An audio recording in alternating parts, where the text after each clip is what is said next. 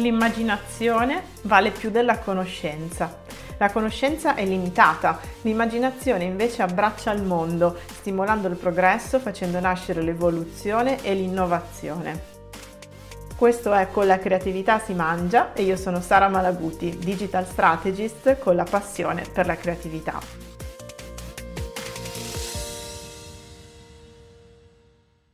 Rieccoci qui dopo la pausa natalizia, quindi bentornati e bentornate e buon 2022. Siamo a una nuova puntata del podcast con la creatività si mangia e se avete già ascoltato i primi quattro episodi saprete anche che questa seconda stagione è tutta dedicata a un tema ricchissimo di sfaccettature su cui c'è tanto da raccontare, l'innovazione. Abbiamo visto che l'innovazione può arrivare in modo fortuito, da una folgorazione, oppure può essere accidentale, quando senza volerlo si ritrova a soddisfare una necessità completamente diversa da quella prevista inizialmente. In generale il processo innovativo risponde a dei bisogni specifici e permette di portare ovviamente dei cambiamenti migliorativi all'interno della società, anche se a volte viene trascurato, e l'abbiamo visto, l'impatto negativo che ne consegue, spesso a livello ambientale, ma anche psicologico o sociale. Nella puntata di oggi andiamo a scoprire un altro lato ancora dell'innovazione, quella portata avanti dal cosiddetto outsider ed è un tema che amo particolarmente. Parleremo di persone che sono in grado di innovare appunto in un settore diverso dal proprio, Grazie a che cosa? Alla contaminazione dei saperi, alla loro tenacia, alla loro lungimiranza, alla capacità di unire i puntini, come mi piace dire. Sono uomini e donne che partendo dai margini di un settore, alla fine arrivano a rivoluzionarlo e a trasformarlo per sempre. Per rendere un po' meglio l'idea, proviamo a immaginare di trovarci all'interno di un cerchio, ma di essere sul suo confine, sul bordo. Abbiamo lo sguardo rivolto ad entrambe le direzioni, quindi verso il centro e verso l'esterno. Siamo in grado di comprendere il mondo che si trova dentro alla nostra bolla, ma siamo anche abbastanza vicini alla periferia, alla realtà esterna, per farci contaminare. Riusciamo a tenerci saldamente stretti al nostro contesto di partenza e quindi di riferimento, ma allo stesso tempo siamo in grado di proiettarci oltre questi margini. In casa flowerista parliamo spesso di contaminazione e di multipotenzialità, sono due concetti che ci stanno particolarmente a cuore e da sempre siamo abituati, lo sappiamo bene, a sentirci dire che dovremmo specializzarci in un settore specifico in modo verticale, diventare bravissimi a fare una cosa. Invece, guarda caso, stiamo piano piano riscoprendo il vantaggio di essere multipotenziali. Oggi muoversi tra discipline diverse in modo fluido è esattamente la chiave del successo, quello che ci permette appunto di contaminarci e di vedere la realtà con occhi diversi. Questo è proprio il nostro pensiero. Le nuove tecnologie ovviamente ci aiutano in questo. Il digitale, se ci pensiamo, favorisce le interconnessioni tra i saperi eh, tra, tra competenze, tra professioni, ma anche tra persone poi alla fine. E quando mi viene chiesto eh, come fare ad incastrare più passioni, più competenze, le tante esperienze diverse che magari si sono accumulate, io non mi preoccupo, cerco di dare questa risposta qua. Innanzitutto non è un male, anzi applaudiamo a questo percorso non lineare. Aver ascoltato mh, cose diverse, aver frequentato ambienti eterogenei, sapersi destreggiare in situazioni al di fuori della nostra comfort zone è proprio ciò che ci rende unici e permette alla nostra creatività di eh, fluire meglio. E come abbiamo già detto anche in precedenza, in tutta la prima stagione del podcast, la creatività è un prerequisito per l'innovazione. Ecco perché credo sia importante allenarci a portare queste prospettive inedite all'interno del nostro mondo e per farlo bisogna guardare ai confini di quell'ambito ristretto in cui ci troviamo, se non guardare completamente al di fuori, ogni tanto fa bene anche quello. Ma facciamo un esempio concreto. Gli outsider, innanzitutto va detto, sono sempre esistiti, anche in passato. Un caso interessante è quello di John Harrison e la sua invenzione del cronometro marino. Andò così, ve lo racconto. Nel 1707 eravamo nei pressi delle isole Scilly, lontano dalla Cornovaglia, avvenne una delle più gravi tragedie della marina militare britannica. Quattro navi da guerra si schiantarono contro la costa e circa 2000 marinai persero la vita. All'origine di questa tragedia c'era un problema che all'epoca attanagliava tutta l'Europa. Nessuno sapeva come misurare correttamente e rapidamente la longitudine in mare aperto. Questo creava appunto degli incidenti. Il governo inglese decise di affrontare questo problema e mise in palio un premio per chi riuscisse a trovare una soluzione. E sapete chi c'era a capo della commissione? Niente meno che Isaac Newton. Secondo Newton, soltanto un astronomo poteva avere le competenze necessarie per risolvere il problema. Invece, con grande sorpresa di tutti, ad aggiudicarsi il premio non fu un astronomo, né un matematico e nemmeno un accademico, non era una persona che aveva studiato, fu un falegname autodidatta di nome John Harrison perché? Perché Harrison si rivelò un innovatore che operava ai confini, se non completamente al di fuori proprio, perché appunto non aveva studiato. Perché Newton sbagliava nella sua valutazione? Perché era talmente ancorato al metodo scientifico che trascurava le competenze complementari che chiunque altro avrebbe potuto avere, vedi John Harrison, e che sarebbero state appunto funzionali a risolvere un determinato problema. L'inventore, quindi il nostro John, aveva una straordinaria passione per gli orologi. Aveva iniziato a costruirli all'età di 5 anni e grazie a questa esperienza riuscì ad andare fuori dagli schemi, risolvere il problema della longitudine realizzando il cosiddetto appunto cronometro marino.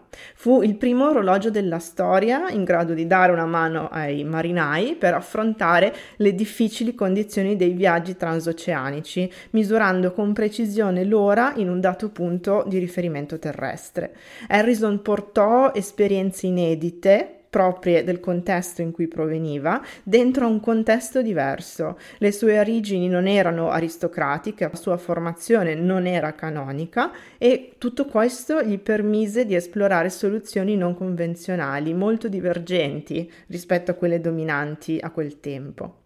Anche il caso di Coco Chanel, la celebre stilista, insomma, che conosciamo tutti, è abbastanza simile. Era una figlia illegittima di una lavandaia ed era stata abbandonata, allevata dalle suore in un orfanotrofio. Fu proprio in questo contesto che lei vide questi abiti delle monache eh, che poi la, la ispirarono eh, per alcune delle sue idee più innovative, le idee estetiche diventate iconiche del suo stile, questo bianco e questo nero, il suo logo ispirato alle decorazioni delle vetrate dell'abbazia, eh, la sede dell'orfanotrofio. Insomma, anche il caso di Coco Chanel eh, ci lascia intravedere che non è sempre il percorso più lineare possibile che porta al successo, anzi, questa infanzia così travagliata ha, ha creato le condizioni eh, per avere un, pers- un, pensiero divergente.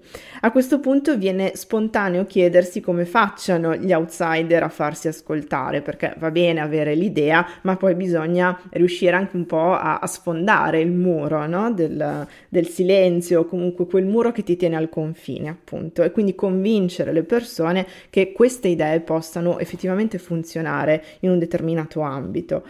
Portare un punto di vista inedito all'interno di un contesto è emotivamente difficile, è psicologicamente difficile perché eh, l'outsider sa bene di andare controcorrente, lo fa da solo tendenzialmente, ma vediamo che non è proprio così.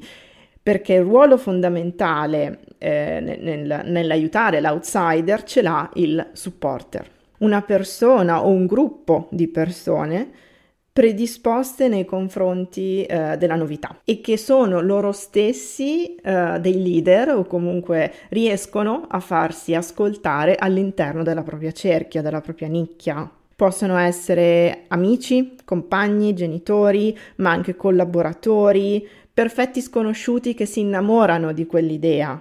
L'importante è che abbiano competenze complementari a quelle dell'outsider, dell'innovatore, e che allo stesso tempo questo supporter sia particolarmente influente nel settore di riferimento. John Harrison, ad esempio, nonostante le sue origini umili, come abbiamo visto, riuscì a farsi ascoltare anche grazie a una persona di nome James Short, che era scienziato e membro della Royal Society e avevano una passione in comune che era quello eh, del, degli strumenti di precisione e addirittura anche Giorgio III, il re, eh, si interessò alla cosa perché aveva anche egli una passione per gli orologi che collezionava. Andiamo avanti con eh, i nostri racconti di personalità che riescono ad innovare pur provenendo da settori diversi e vi racconto la storia di Gutenberg, l'inventore della stampa a caratteri mobili, tutti lo conosciamo. Pensate un po', era un orafo. Siamo agli inizi del 1400, Gutenberg viveva a Strasburgo dove si occupava in particolare del conio delle monete, della lavorazione dei metalli, appunto era un orafo, e pare che si distinguesse non solo per la sua bravura ma anche per le sue abilità imprenditoriali che gli tornavano ovviamente molto utili. In pochi però sapevano che Gutenberg si dedicava parallelamente anche a un'altra attività che teneva rigorosamente segreta. A quell'epoca i libri venivano faticosamente precisamente scritti a mano da monaci dedicati a copiare le informazioni, i cosiddetti amanuensi. Gutenberg capì che grazie a un processo più efficiente sarebbe stato possibile diffondere molte più informazioni più velocemente e quindi la cultura ovviamente avrebbe potuto essere diffusa su larghissima scala. La segretezza della sua attività parallela era necessaria per due motivi. All'epoca non esistevano i brevetti e una nuova tecnologia poteva essere copiata da chiunque, ma soprattutto il 400 era l'epoca delle superstizioni, dei maghi, della paura delle streghe e chiunque sperimentasse delle nuove tecnologie incomprensibili per la massa era sospettato di essere in combutta con il diavolo diavolo, la Chiesa nutriva una forte diffidenza verso la scienza. Quindi moltiplicare per mille la parola di Dio, che fino a poco tempo prima era appunto appannaggio dei soli amanuensi, poteva essere considerato pericoloso, diciamo così. E dopo lunghi e costosi esperimenti, Gutenberg comunque ebbe l'intuizione di incidere le lettere dell'alfabeto su singoli punzoni che potevano essere ricombinati all'infinito e fu proprio grazie alla sua esperienza come orafo nella lavorazione dei metalli che trovò la giusta combinazione usando una lega di piombo, stagno e antimonio per forgiare dei singoli caratteri riutilizzabili eh, anche eh, dopo averli usati una sola volta, insomma. E, e, provata l'efficienza di questa sua invenzione, riuscì finalmente a uscire allo scoperto. Gutenberg fu tenace, così come lo fu Harrison e James Dyson, vi ricordate l'inventore dell'aspirapolvere senza sacchetto? Anche lui era un outsider, proveniva dal mondo del design e fu solo dopo 15 anni di test e oltre 5.000 prototipi che riuscì a perfezionare il suo prodotto e a metterlo sul mercato. Cambiando settore, mh, mm, un'altra storia curiosa è quella dell'invenzione del pane a fette o il pancarrea, insomma, tanto amato da, dagli americani.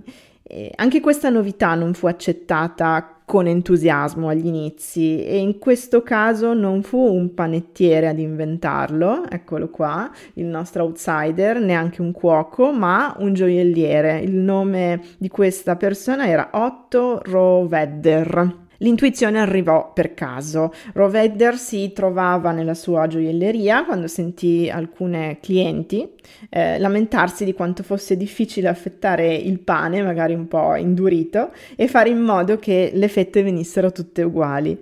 Um, al gioielliere eh, così arrivò l'illuminazione, non si lasciò intimidire dalla sfida e decise di provare a cogliere questa opportunità di innovazione, seppure così distante appunto dal proprio settore. E nel 1912 realizzò un prototipo di quella che sarebbe diventata la sua affettatrice automatica per il pane.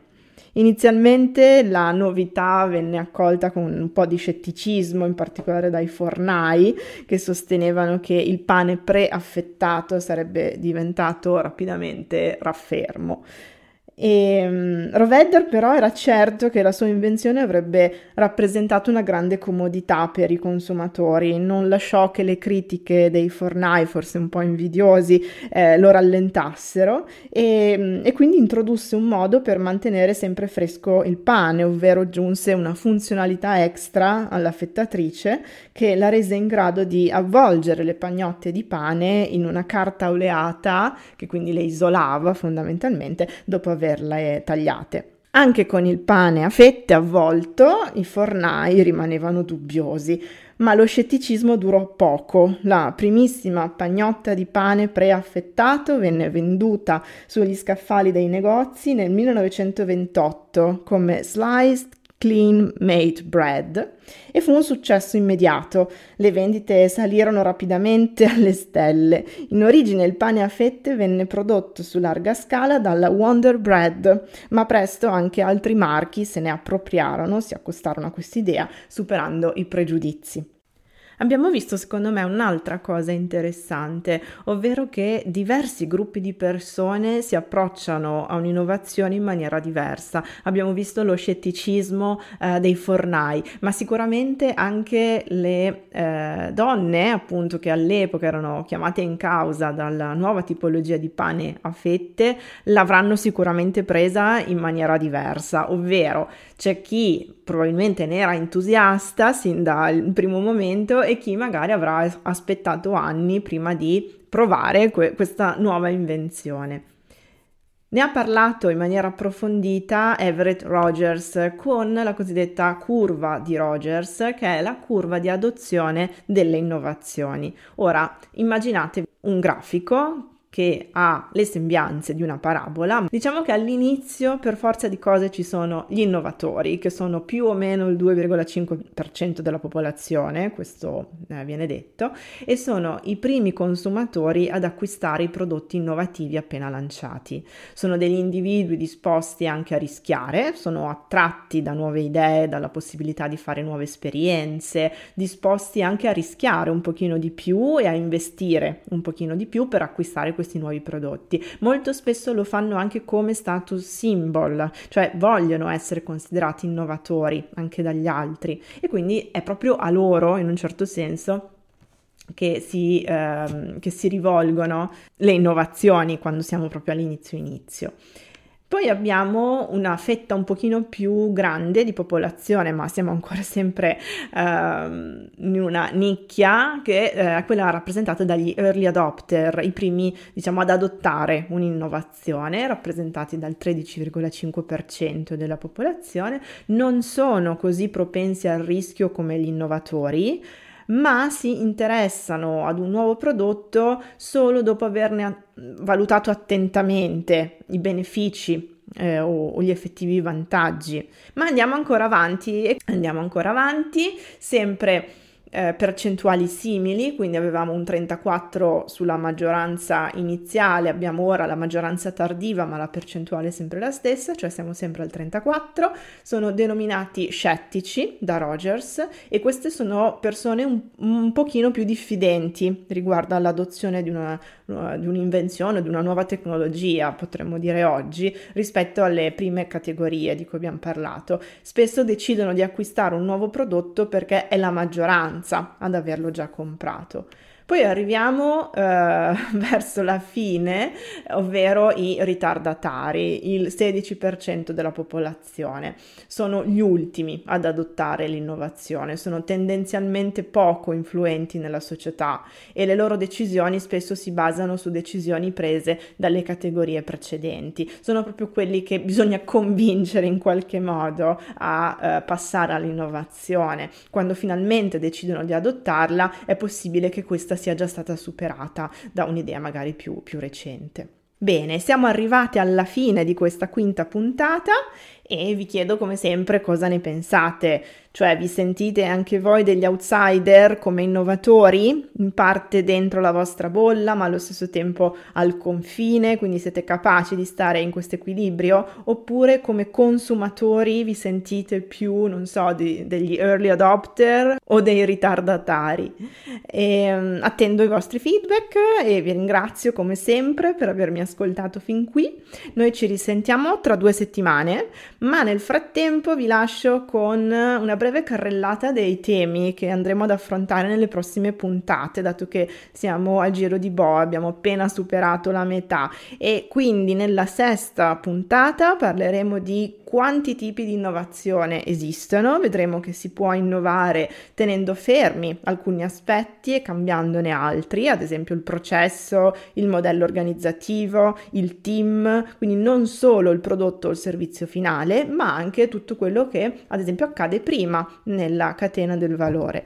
Nella settima puntata ci occuperemo più strettamente di innovazione digitale e future insights, ovvero lanceremo uno sguardo verso il futuro per cercare di capire cosa ci attende e se ci sono delle tecniche per scoprirlo.